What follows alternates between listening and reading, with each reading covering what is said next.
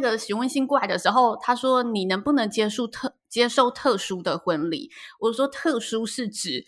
然后他就说：“我们是发型设计师，我们希望顶着泡泡出场。”我说：“泡泡不会消失吗？”他想要顶着那种洗头的泡泡，然后把那个泡泡做造型。怎么弄？怎么弄？他想有一场造型婚礼。对，我就想说这什么？我就说泡泡不会消失吗？而且它不会，就是因为我的想象，我想象不出来那个泡泡怎么让你这个人维持你的形象。我想象起来它会很狼狈，就是它会有很多水啊流下来啊什么的。对啊。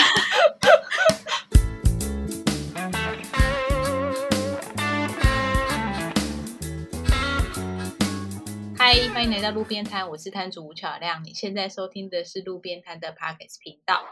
今天这集比较特别，我们邀请到我们的特别来宾是我们的活动主持人，也是我们的婚礼主持人千曼。嗨，千曼你好。嗨，大家好，我是千曼。我目前就是主要从事活动跟婚礼的主持，然后活动包括了记者会啊，以及各式的讲座、晚会等等。那其实我也有一个自己的 podcast 节目，叫做《千曼慢慢说》。如果是喜欢听 podcast 的姐呃朋友，也可以去支持一下。哎。我想问一下，为什么那个千曼今天会有空啊？因为感觉你会非常忙，哎，是不是因为最近因为疫情的关系，所以你可能有一些活动就会取消？那对你的收入会有影响？当然会非常直接的影响。但因为呃，就是我们婚礼还是都会收定金啦，所以现在就是靠之前收的定金在过活，然后接下来就看疫情如何发展了。但接下来就算疫情现在还不太稳定，但还是有一些可能明年底的新人已经在开始陆陆续续筹备婚礼，所以还是有一小笔的收入可以维持现况。其实也是因为现在疫情的关系，我们才有机会可以请到千曼来参加我们的节目。要不然，其实千曼是非常非常忙的，他自己也还有他刚好说嘛，还有的他自己的 p a r k e s 频道，然后而且他有在做很多的活动主持，还有记者会，也有在做婚礼。所以是因为现在疫情关系，我们才有机会邀请到他来。那我们相信，我们今天就会针对婚礼主持人这部分来跟千曼做，请千曼跟我们分享。我想先请问一下，因为我自己也结过婚。一直还在婚姻中的状态。那在婚礼中啊，我其实跟婚礼主持人那时候沟通也蛮多的。然后呃，中间会有，可是那时候婚礼主持人让我感觉到很专业。但其实，在在那一次之后，我就还很认真的想了一下，哎，为什么我那天有些事情没有跟上？就是其实我一个新人第一次结婚嘛，大家都希望只有一次，所以其实很难有第二次改进的机会。那可是，在第一次的过程当中，我就会发现说，哎，我好像当下是搞不清楚状况的，必须要靠婚礼主持人帮我带领，我才知道说，哦，原来结婚要这样弄，这样弄，这样弄，这样弄。所以那时候我就发现，原来会举出。婚礼主持人对我来说真的非常重要，要不然我当天一定是昏头转向，不晓得自己在干嘛。那通常你有没有遇过一些比较奇怪的婚礼新人跟你讨论的时候，有一些很奇怪的提问？因为我觉得我当我后来回想，我自己一定问了很多很蠢很蠢的问题，说啊为什么要这时候走进去之类的，或是为什么我这时候要敬酒这种很奇怪的问题？你有没有遇过一些新人问你一些很奇怪的问题？很奇怪的问题哦，我就一开始可能会觉得，但后来就我最最近不会有任何觉得很奇怪的问题，只会在想说，哎，是不是我没遇过的问题？因为我现在做下来这个行业已经做了八年多，所以我觉得任何奇怪都只是因为大家还不了解。所以如果只要嗯充分的跟他做完说明之后，那些问题我觉得就不是什么大问题。那我其实比较害怕的是，呃，现场一直去。嗯，怎么讲？大家呃，现场其他亲友的问题，对呀，这部分反而需要花更多的力气在现场的时候去做排解。我觉得这个问题反而是亲友方面，你比较难去跟他解释这么多，因为新人有新人的考量，但有时候亲人会觉得，哎，怎么跟我参加的不一样？他就会提出一些他现场说你应该怎么样，应该怎么样。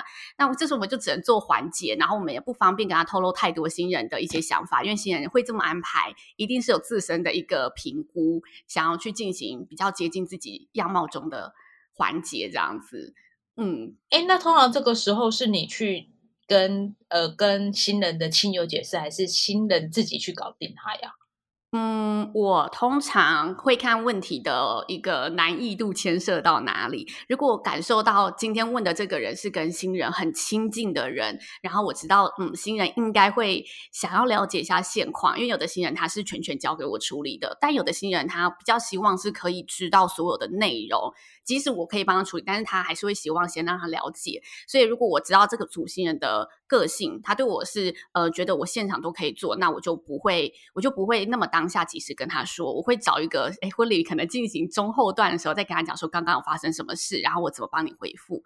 但如果是掌握欲比较强的新人，他希望真的了解每个细节，我会在发生问题的时候先跟他回复，然后告诉他我的做法。他如果觉得 OK，我再去做回复，或者是他觉得哦，他要自己处理，那就会交给他自己处理。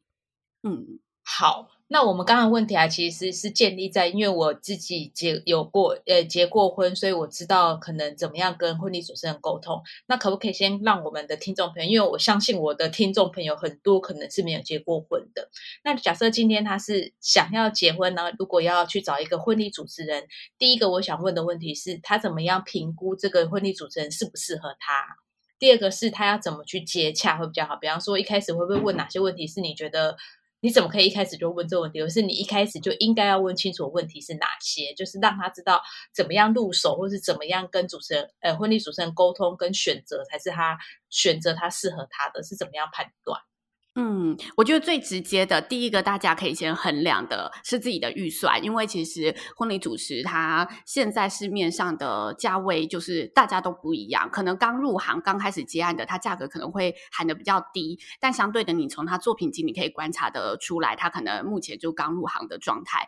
那如果你今天是呃预算优先作为考量，那你可能就要多跟这个刚入行的呃主持人做沟通，去做比较缜密的安排。然后其实也没有不好哦，但就是你。前期的沟通一定要非常非常的完善。就如果是针对刚入行的主持人，那如果你的预算有稍微高一点点，相对的，你可能请到主持人专业度也是。会比较高一点点的，那这时候在跟他沟通的时候，我觉得再来第二阶段要要求的就是风格了，因为其实每个人他呃每个主持人他讲话的风格都不太一样，然后有的主持人他口袋很多段子，所以他可以很快的炒热气氛，那有的主持人他是比较呃着重在跟大家做故事的传递，那他就是比较温柔比较。温和的主持人，温馨派一点的，像我自己就比较属于后派。就如果今天有一组主持人，一组新人来跟我说，我希望我从头到尾都嗨到底，然后你可不可以就是唱歌？我就跟他讲，我不行。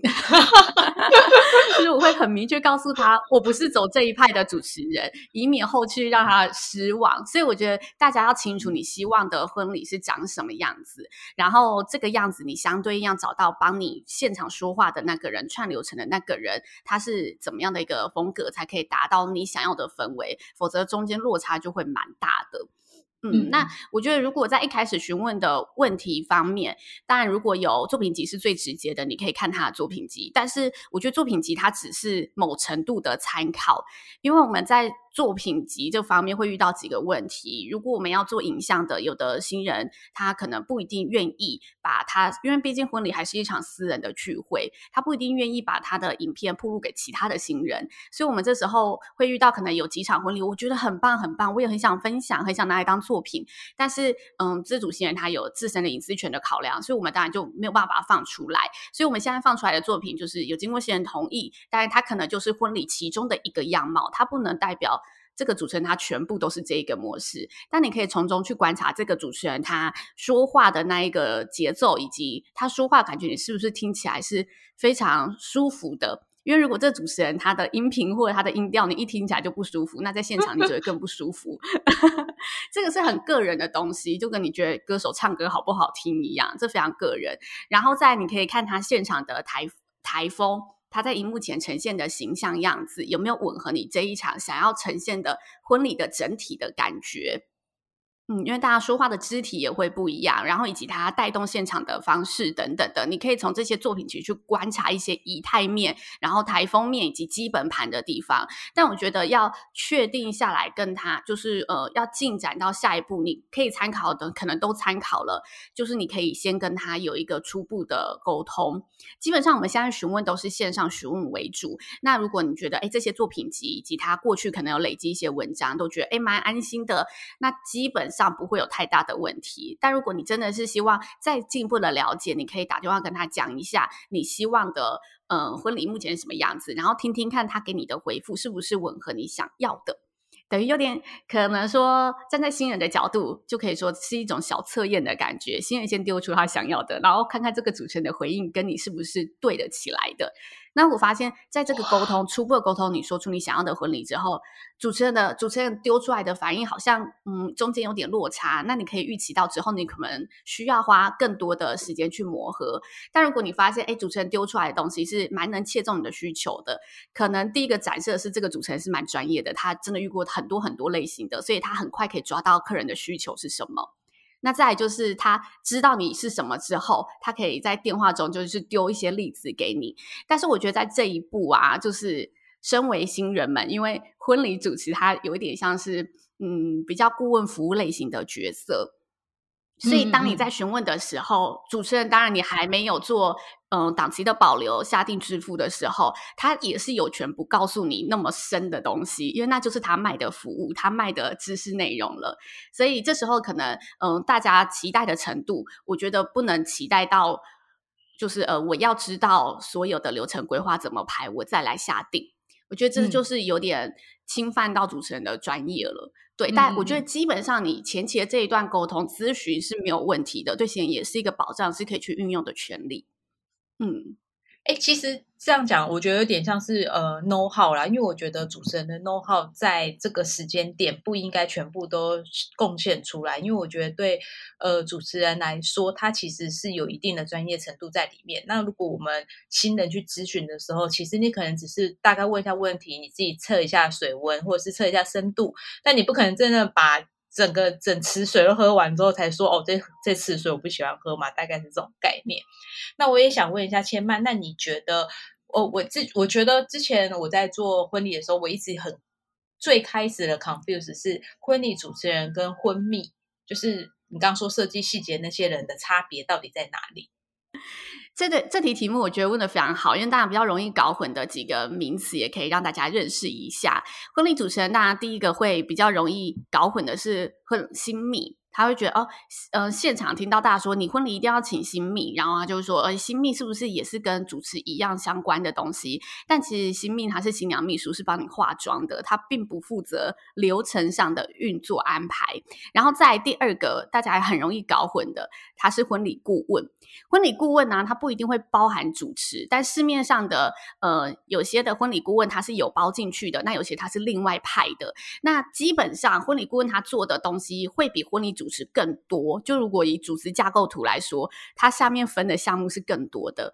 如果是正统的婚礼顾问，他就是帮新人从头到尾，可能从找场地就开始做专业的意见提供。然后，嗯，找完场地可能试菜，有的也会请婚礼顾问一起去试菜，因为婚礼顾问他可以借由过去的经验去提供新人说，哎，我觉得这个季节有什么菜单，你可以参考一下。然后这一间的服务比较，嗯，大家可能通常都一定会选择菜有哪些？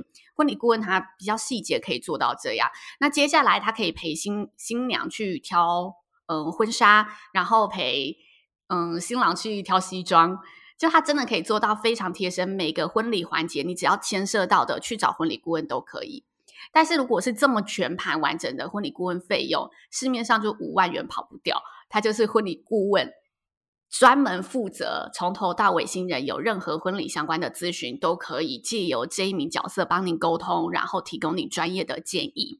这是婚礼顾问的角色，然后在婚礼主持，他主要就负责其中一环，就是现场的流程企划跟主持。那如果分的细一点，有的婚礼顾问他会包含了整个流程的企划，那这一名主持人就是只是做后端的对接，可能到比较中后期才会真的去哦，知道这一场婚礼想要安排的是什么，那我们就做现场的主持而已。好，哎，你刚刚这样讲，我才发现原来我没有请婚礼顾问，因为那个全都我自己一人搞定，就是比方说，而且我。我完全不晓得，原来连试菜、挑婚纱都可以找婚礼顾问诶，让我蛮惊讶的。我还自己吃了快吐了，而且那时候试菜其实也不少钱，嗯，偷偷抱怨一下这样。好，那再想请问一下，试菜不便宜？对呀，试菜不便宜，而且每次都要吃一桌诶，然后哦，我的妈呀，而且吃了难吃，要找人。对对对，就是要找人一起。然后如果吃到难吃的，还会觉得天哪，我花那么多钱吃这一桌菜，就很痛苦。好，那我最后还有想问的，就是比方说我们在一天的呃，比方说。一般的婚礼主持人在新人跟你接洽的时候，你一整天那一天你可能工作流程会什么？因为我蛮想知道你们通常会怎么样，因为我觉得主持人好像很快都可以马上对接上，好像很快就可以进入状况。我很想知道你们是怎么样做到这件事情，所以你们流程大概会有哪些？比方说，你确定接这个人了，然后比方说他可能就是今天或明天就办婚礼了，那你是今天早上开始跟他联络吗？还是什么时候开始跟他做密集的讨论这些的这样子？好。基本上新人在线上询问完确认，哎，没有问题，我要找这个主持人下定之后，会签一份可能服务书或者是合约书。那签完之后，支付完定金，档期才会确认保留下来。好，这是第一步。但是通常我们在找婚礼厂商啊，有可能都是前一年在找的事情，或者前半年的事情。婚礼流程不会在这么快的时间内去启动讨论。最大的原因，我自己的经验下来是，通常我们前一年讨论流程啊，这一年可能新人他也有去参加一些婚礼，或者他有一些嗯，现在世代时下新流行的东西，有一些新流行的想法。或者是哦，这一年以来他的人际关系有些变化，所以导致我们婚礼流程有些人力的安排又有些变化，会有很多你需要在前一个半月才会真的确认下来的事情，所以会变成前一年的那个讨论基本上都是无效的沟通。我能理解。对，就变动会很大，所以基本上如果去下定主持人，会发现主持人的呃真正进入讨论阶段的，都落在一个半月、两个月左右的时间，会跟新人做联系。然后像我自己，我联系完，我会有一个基本的咨询表，让我先跟新人在进入讨论程序的时候，了解一下新人目前对婚礼的想象。那这份咨询表除了是让我自己了解，我觉得也是同步提醒新人，诶，有哪些问题你可能要先思考，否则我们到现场一讨论，会发现，哎，其实我不知道要想这个，我不知道原来我要先想那个，就会发生这些问题，然后就需要哦再一 round 的讨论。那为了缩短这中间，大家可以更快进入状况，我有设计一份就是咨询表，在婚礼前两个月，我们沟通之前，我会先给新人，那就是能填尽量填。那如果不确定的或者不知道的，那就代表，哎，是我这里专业可以提供你的讯息。所以我们在见面之前完成之后，一个半月至一个月，我们会约时间见面，然后就进入真的 detail 的婚礼流程的所有安排沟通。那安排沟通基本上我们会先从当天，嗯，最嗯最早的仪式开始沟通。就是如果说这一场婚礼它是有稳定仪式、有迎娶仪式，那它就是在婚宴前的仪式。我们会先了解在我们婚礼。之前有没有任何仪式？因为这些仪式都会影响我们的时程安排。那如果有的话，会再进一步了解这些仪式有没有专人帮您做代理。因为通常婚礼主持他是负责一个午宴或一个晚宴，但他不一定会负责到前面的仪式。那如果说有需要仪式带领的话，我们会再看事先的情况跟需求，决定呃有没有需要再加购这个服务，还是说这个他就有家里的媒人啊亲友去带领就好。那我们基本上就。不会讨论到这一块。如果说有其他的专人代理的话，好，那如果有的话，我们就会直接从我们的彩排时间开始抓。就你几点到现场，我们要怎么去安排整个架构，然后彩排大概是几点到几点，然后去安排整场的流程内容。那一场宴会差不多都是抓在三个小时以内，从迎宾到。整个结束就是三个小时一顿一顿饭的时间，但真正新人用餐的时呃，真正整个宾客用餐的时间差不多是九十到一百二十分钟，所以这三小时包括了前面讲的就是宾客陆陆续续进来，跟最后我们要送客，谢谢大家的时间。一场宴会差不多就十二点到三点，或者六点到九点，三个小时的时间。嗯嗯嗯，差不多。嗯，哎，那想问一下，你刚刚说你有设计一个表格啊？你可以透露一两题是那种。一般新人通常都会傻眼，会想说：“呃，我没有想过的吗？”你可以让我们知道，说是从通常新人一定要想问，但是每次你只要丢出去，然后或者是问他们，他们都会傻眼的那种问题吧？可以透露一两题吗？其实，因为我的表格里面呢，有一题是我希望更了解这组新人，所以我有时候会设说：“哎，你有没有对方让你最感动的一件事情？” 然后 有时候就遇到新人填说：“嗯，真的要结婚想不出来耶，突然觉得一点都不感动，就是他这空白。”然后有的新人会问说：“哎，那你问这个要干嘛？”我说：“哦，如果有的话，我可以当一些素材。”在你可能爱情片播完的时候，气氛很对的时候，我可以帮你说一下，让大家更了解你们的故事。我觉得反而大家对那种嗯比较知道知嗯，应该说婚礼的一些资讯，大家就再去搜寻补足就好。但反而对这种个人题，大家会不知道怎么回答。据我所知啊，就很多就是朋友们他们要结婚的时候，就反而。在结准备结婚婚礼这段期间，就是吵开始吵架啊，然后可能双方家长也出了一大堆问题呀，然后有各种意见这样子。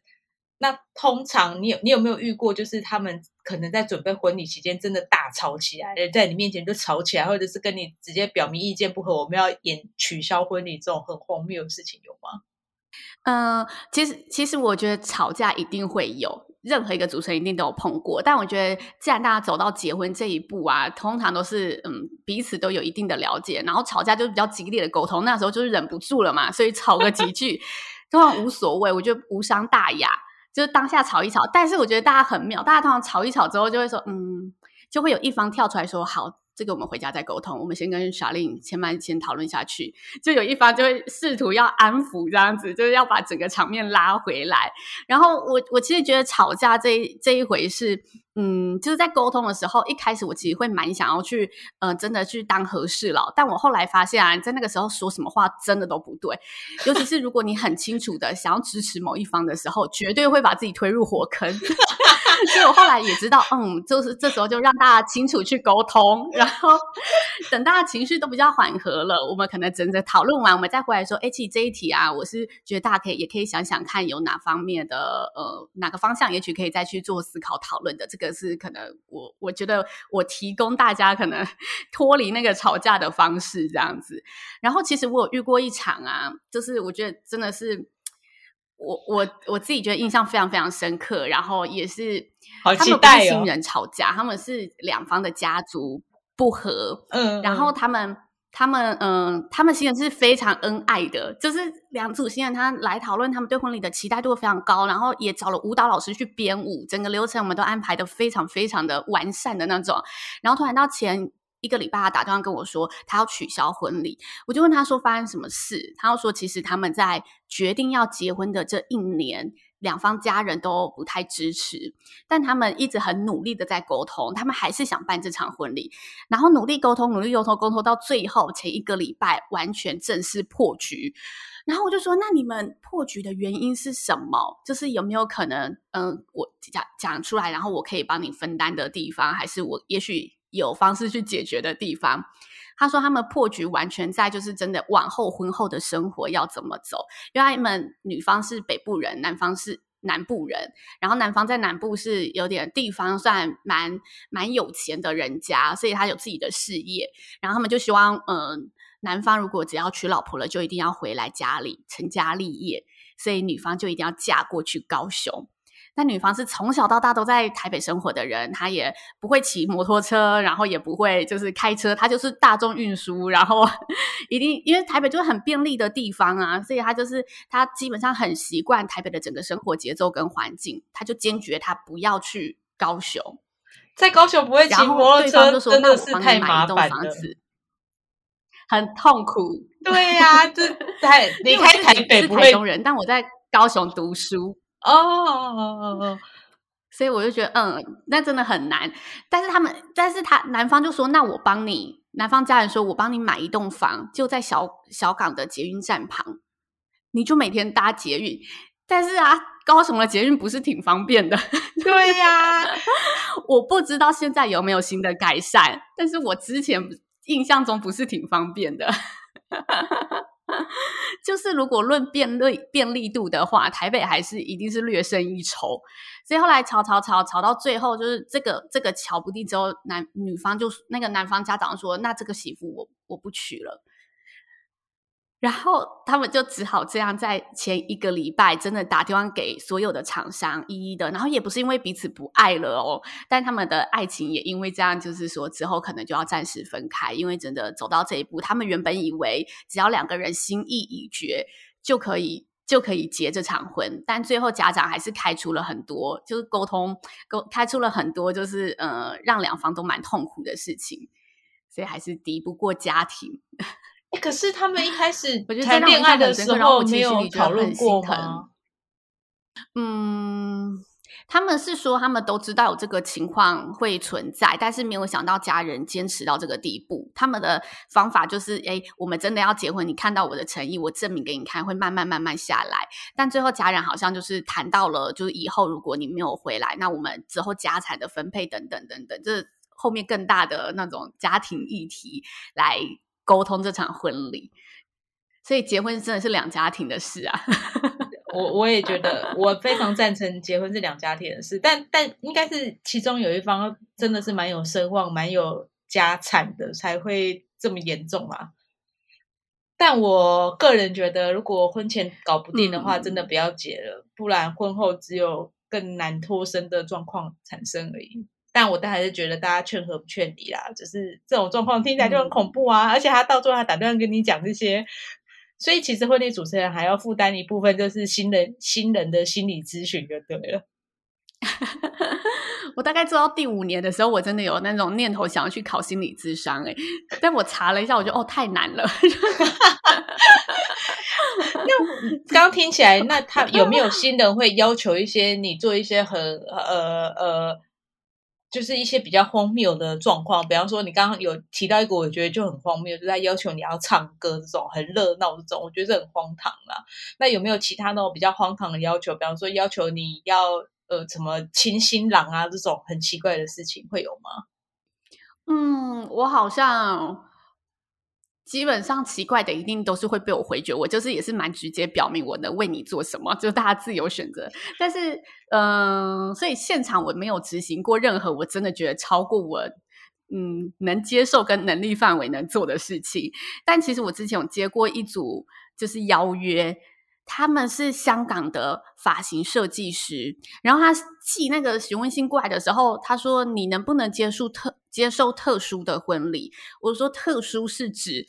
然后他就说：“我们是发型设计师，我们希望顶着泡泡出场。”我说：“泡泡不会消失吗？”他想要顶着那种洗头的泡泡，然后把那个泡泡做造型。怎么弄？怎么弄？他想有一场造型婚礼。对，我就想说这什么？我就说泡泡不会消失吗？而且它不会，就是因为我的想象，我想象不出来那个泡泡怎么让你这个人维持你的形象。我想象起来还会很狼狈，就是它会有很多水啊流下来啊什么的。对。对，所以我那时候想说这是什么？这是什么 idea？我就问他说：“那那你就是这个泡泡不会，就是不会造成我就是整个，因为我觉得主持人的形象也是蛮重要的一环的。如果当下形象这样，我可能在舞台上也没有办法帮你真的场控好。所以我就问他，然后他就说我们有特殊的方法可以让泡泡凝固，然后我们一场会换四个造型，这四个造型同时会帮你染一次头发。”好，他们一次是泡泡秀，一次是染头发，然后一次会把你就是做特殊造型。但他那特殊造型，我因为我们我们就是他讲出这四个之后，我们就没有沟通下去，所以我没有问他特殊造型是什么意思。然后他说再一次会有剪头发，他说你可不可以接受到这个尺度？然后我想，我我我我就说，嗯，你们现在人在香港还是在台湾？因为我其实很好奇他要怎么办。然后我想说，如果可以的话，是不是当面讲会比较清楚？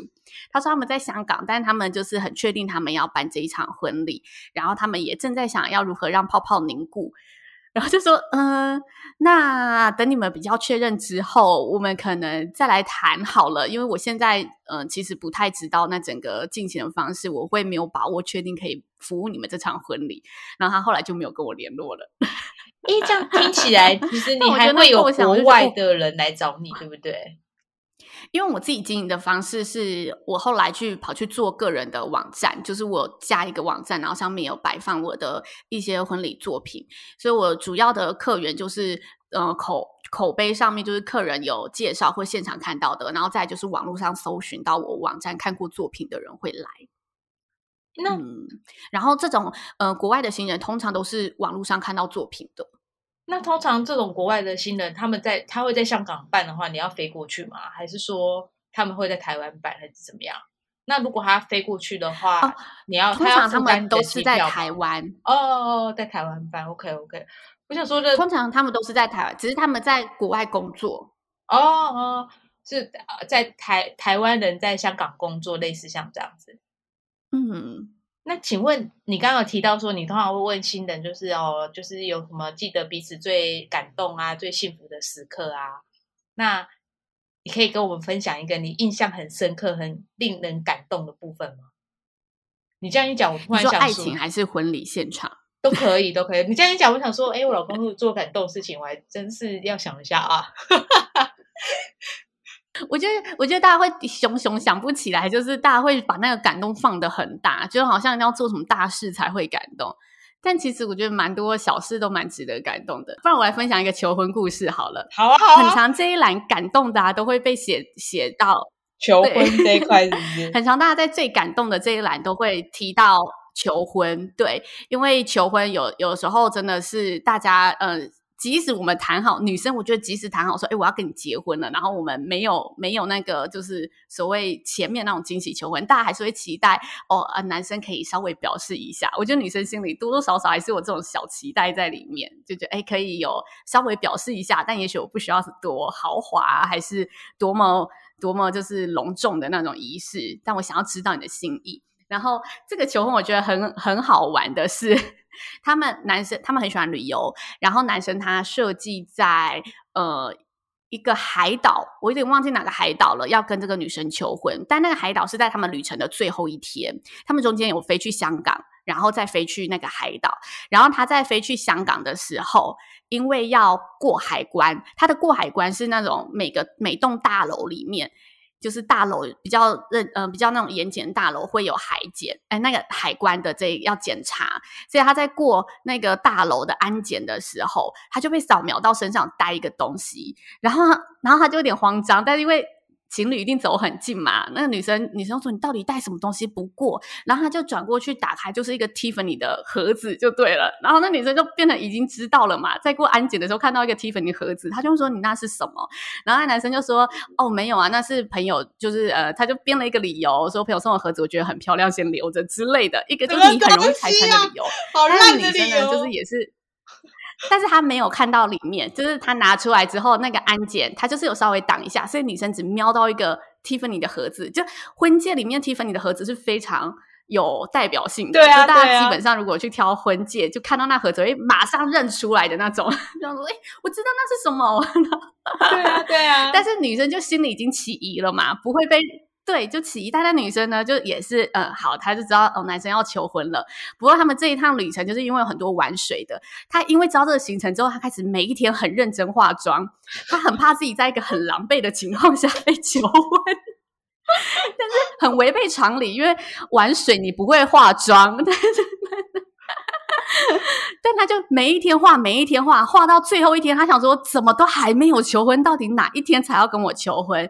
就让男生包了一个饭店，有一个无人岛，就饭店有一个自己的小岛，然后你们划船过去之后，可以在那里就是吃晚餐，然后会有专属的主厨帮你煮，然后还可以放烟火的一个饭店的那种专属的求婚。然后他就那个，他们就男男生就在旅程的最后一天晚餐安排的这一个行程，然后那女生才，呃，今天已经是最后一天了，再没有就就不可能了，所以一定是今天。这女生也做好准备了，然后。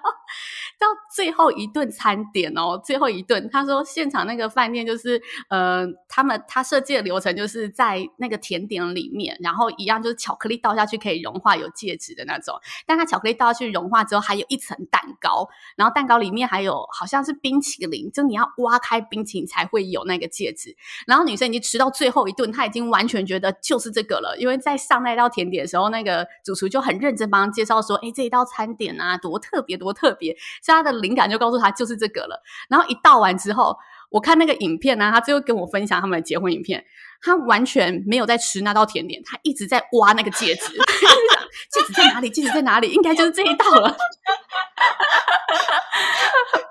很很奇妙，很好玩。他说，但还是很感动。他说他。有他一挖到之后，男生就马上单膝下跪，然后就是有那个潜藏在旁边的那种服务人员冲出来帮他拍照，拿那个专业的摄影机帮他拍照。我觉得哦，蛮蛮有回忆的。我觉得很 很，他说他还是想起来是很感动。我觉得必须要奉献全天下要求婚的男子，你多少要透露一点点，让女方知道，让女方有机会可以化妆。那尤其是你请的摄影师啊，然后录影的都来，你当然女生有一点点机会化妆。因为我本人，我老公跟我求婚的那一天，就是我整个大素颜，穿着大睡衣，然后整个就是狼狈到一个不行的状况下，他给我单膝下跪，然后录影师、摄影师全来，我那个。求婚照就是一个大素颜，然后我婚礼那天也不晓得该不该放出来，因为要放很大，我就想说天哪，我整个大素颜需要让大家全世界看到吗？从此之后，因为那天我好朋友在现场，就是我最好的朋友跟他串通的，然后是我们两个出去，就是那种单就是 single party 前一晚这样，然后第二天从从宜兰回来，我老公求婚。就害那天我就素颜，我把我朋友骂到一个臭头。你怎么没有叫我化妆？你怎么没有叫我化妆？我拼了命的骂我朋友，我朋友就说：“我从一来就开始暗示你要化。”我说：“我跟你两个人化什么妆？”他说：“没办法，你老公就说不能讲。”然后我从那次之后一直骂我朋友，到今年即结婚很多年，我到现在想起来这次我还是很不爽，因为我就觉得怎么可以在我这么隆重的场合就我大素颜，还我整个就是连眉毛都没有修哦，没有画哦，然后。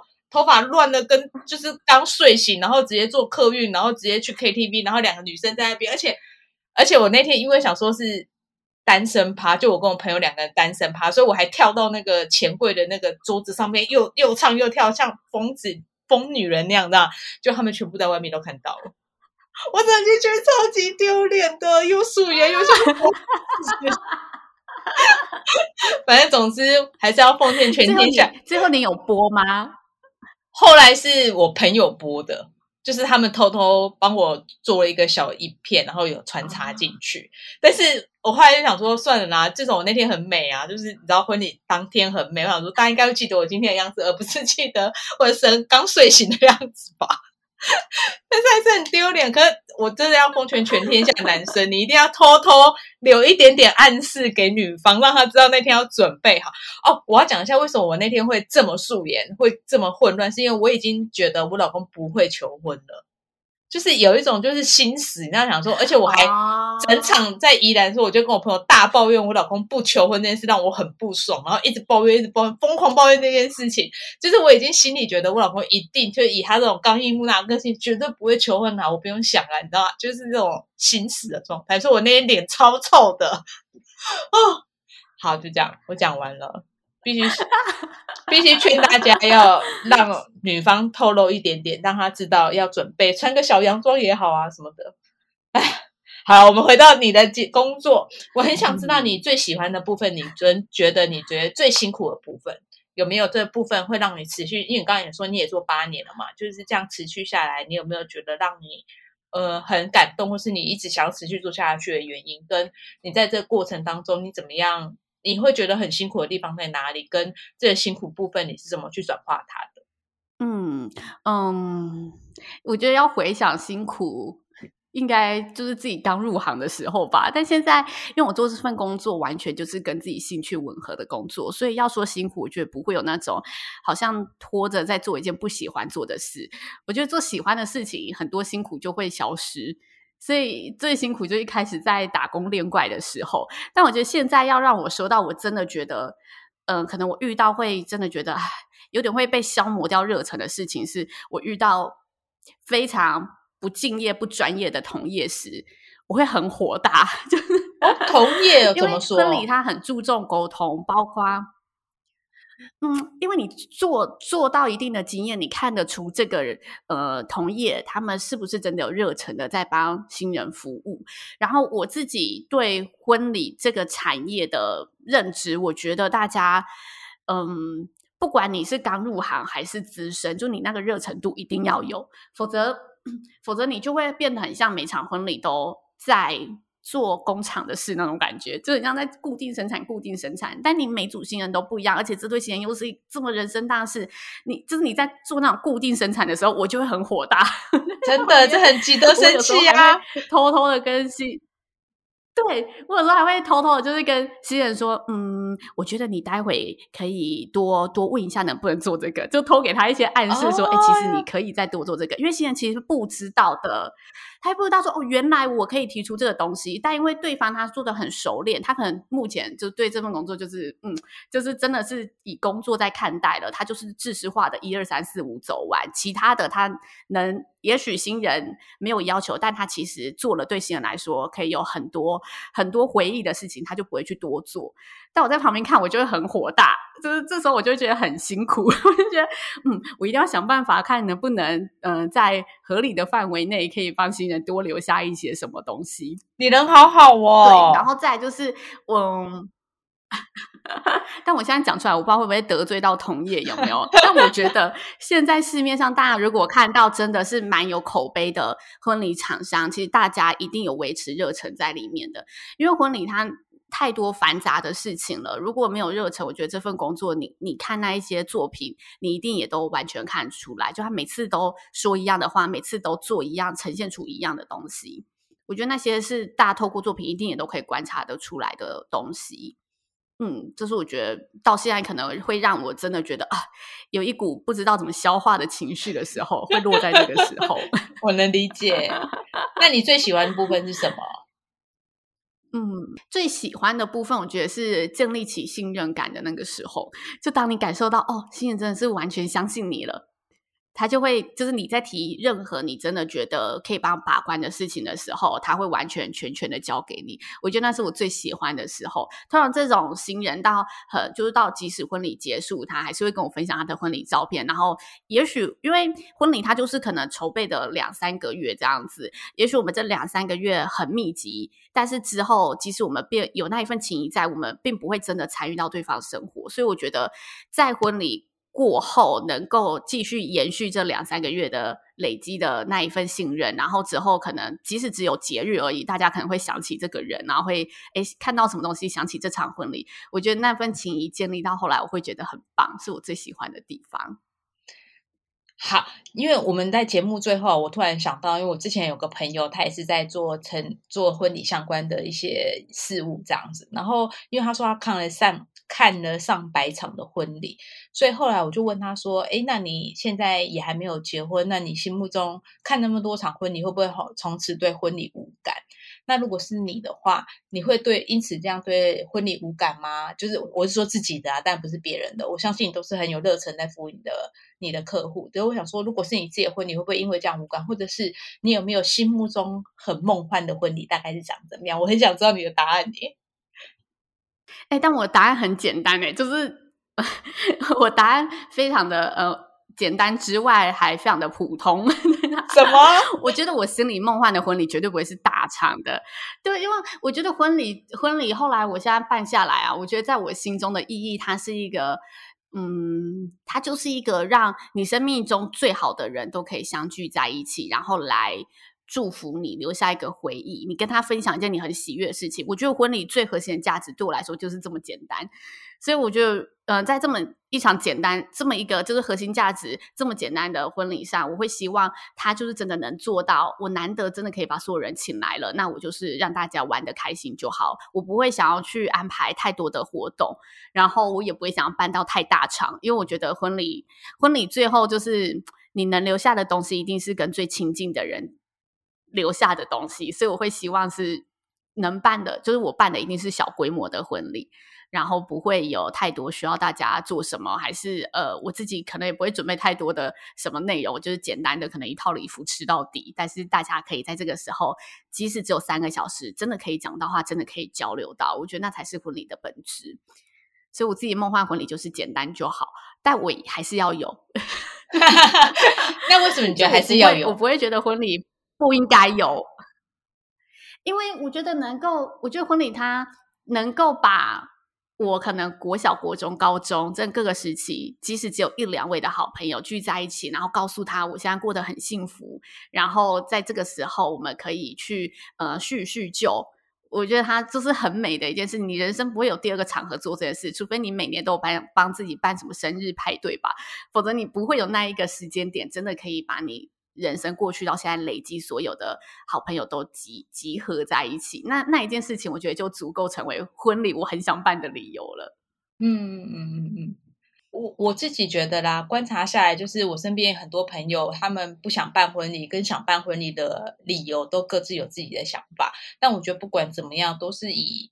我自己觉得是以新人舒服为主，就是他心中怎么想，可以遵照他心中的意愿。我觉得那是非常重要的，因为有时候就像刚刚说的婚礼，有时候真的是两家人的事情。有时候你不想办，然后被压着办；有时候你想办，然后结果却因为某些关系，所以不能办的想你想要的样子。我觉得那都不是太舒服的状态，所以还是很希望所有新人都可以有。你想要的那样的婚礼，不管是大是小，是有还是没有，只要是你想要的样子，我觉得都是在婚姻当中很重要的一题。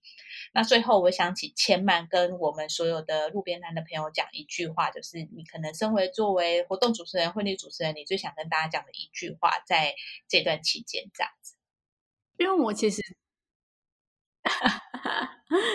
我觉得我踏入婚礼产业，完全建构在我喜欢主持这件事情。然后刚好婚礼踏入，也觉得哦，跟我个性蛮符合的。然后一切东西都是美的东西，都是开心的东西。但我觉得这最原始的出发点是我有一个主持梦、主持魂在那里。所以如果要跟大家说一句话，我会觉得就是找到一个兴趣，然后任何辛苦都可以化解。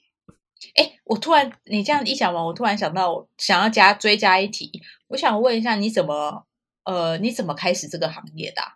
嗯，我在就是我前面其实有经过蛮多的摸索，我在大一的时候就开始找说，哎，我未来想要做什么事情，所以我大一大二有去考过。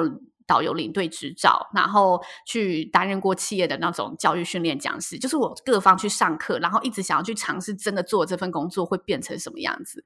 但试试试试到后来，我都觉得没有不是我想象的样子。然后后来到了嗯大三那一年，我去饭店里面实习，然后饭店我在休闲部门里面时常需要带领一些活动，然后。他就是呃嗯，我刚好在学校社团里面有一些主持经验，所以部门主管就说：“哎，那你去带带看主持这个活动。”我突然发意识到，哦，原来主持是可以变成一个职业。我在那之前都觉得主持离我很遥远，就是一个兴趣而已。然后我没有想象过它可以发挥成一个职业，因为在之前读大学的时候，主持人你听到这个词都是出现在电视上，不像现在出现在 YouTube 还是 Podcast，你也可以说自己是主持人。这种就是不像现在多媒体这么多。那个时候你觉得主持人他就是需要出现在电视的人。所以你不会觉得哦，我自己以后真的可以去做主持人这件事情。但是在那一个饭店里面活动，我就觉得，哎，对耶，其实是有主持人这个职位，我怎么都没有想到。然后后来我那一次实习完之后，我就打开一零四开始找主持人，就想说我要去投任何有主持机会的。然后那时候刚好是百年婚潮的时候。百年婚茶就是百年好合，一百年结婚的人超级多，就内政部的统计是非常高的一年这样子。嗯，对。然后百年婚茶的时候开始，哎，婚礼主持人这个东西有点冒芽了。那个时候刚好这个产业，婚礼主持人这东西开始被被看见，但是在。在最，我觉得在近几年，大家已经诶可以想到哦，我婚礼需要一个主持人，但在那个时候还不一定。那个时候是需要去推广，其实婚礼要一个主持人是很重要的一件事情。但现在我觉得大家已经哦有知道哦，婚礼有个主持人可以帮我做什么。那个时候是大家都不知道的。那我就去投之后，那个嗯，那个婚顾公司的老板说：“你现在才二十岁，没有人会想要把婚礼交给你的。”说：“ 但如果你有兴趣，你可以来我这里上课。”然后他就呃说，我如果业呃课余的时间课程都可以免费去上，因为他其实是有在外面教一些授课的。然后就因为他就是愿意开放对我这么好，所以我就去上了那些课程之后，就直接就踏入婚礼产业了。哦，所以你其实很一开始应该算是你一开始就蛮知道你想要往类似这方面，只是你可能还没有试到你喜欢的场合。是可以这样说吗？就是最后后来你发现婚礼是一个你很喜欢的场合，对，然后嗯，场合应该也可以这么说吧。感觉你很有热情呢，因为我觉得做这行业，不管是主持婚礼啊，或者是记者会啊、活动啊，我觉得都是需要热情的。有时候看到一些主持人就是要死不死啊，我都会觉得哦，他应该有点职业倦怠，应该休息一下。那我觉得，如果主持人他自己本身是有热情的话，就很够这样。嗯，但职业倦怠真的是难免偶尔会跑出来的东西耶，而且也很看，所以我说信任很重要。我觉得如果新人很信任你，你就也会想要加倍的帮他完成。但如果新人一直一直一直没有办法建立起那个信任感，我觉得就是你你要在那一场婚礼多做，你又会觉得啊，我到底何苦呢？好，今天很谢谢千妹来跟我们分享关于婚礼主持人这个工作，然后他还有担的一些节呃活动啊记者会，如果之后有需求的话，也可以找他。那在婚礼主持人这块呢，如果任何新人，我自己觉得在找。你再找一个人来帮你，你不不管今天是新密婚蜜啊、婚故啊，或者是主持人，我觉得大家新人多给他们一点信任跟支持，我相信会得到相对的付出。我觉得他们的工作真的是需要热情在燃烧的。那如何激发他们的热情，给他们柴火呢？就是用你的信任感，还有你对整个婚礼的计划，让他们可以更投入你的婚礼当中。我相信对新人来说也是一个很好的。投投资啦，应该这样说。那我自己觉得呢，主持人的工作非常的辛苦，所以我也希望大家经过疫情过后，我相信千帆现在可能因为疫情的关系，所以可能有些婚礼都取消了嘛。听说还要取消三次的，对不对？对啊，好恐怖哦！对新人来说也很恐怖。我自己想，假设今天我婚礼取消三次，我心里也很慌了。但是可见那个新人真的也很相信牵绊，然后愿意一言再言都还是找他。那我也希望在疫情过后，大家可以举办自己心目中的婚礼，然后也希望这疫情快点过去，让牵绊工作快点起来，大家工作快点，大家的生活都恢复原本的样子。这样。那今天的路边摊就到这边喽。我们今天谢谢千曼，谢谢千曼，谢谢大家，拜拜，拜拜。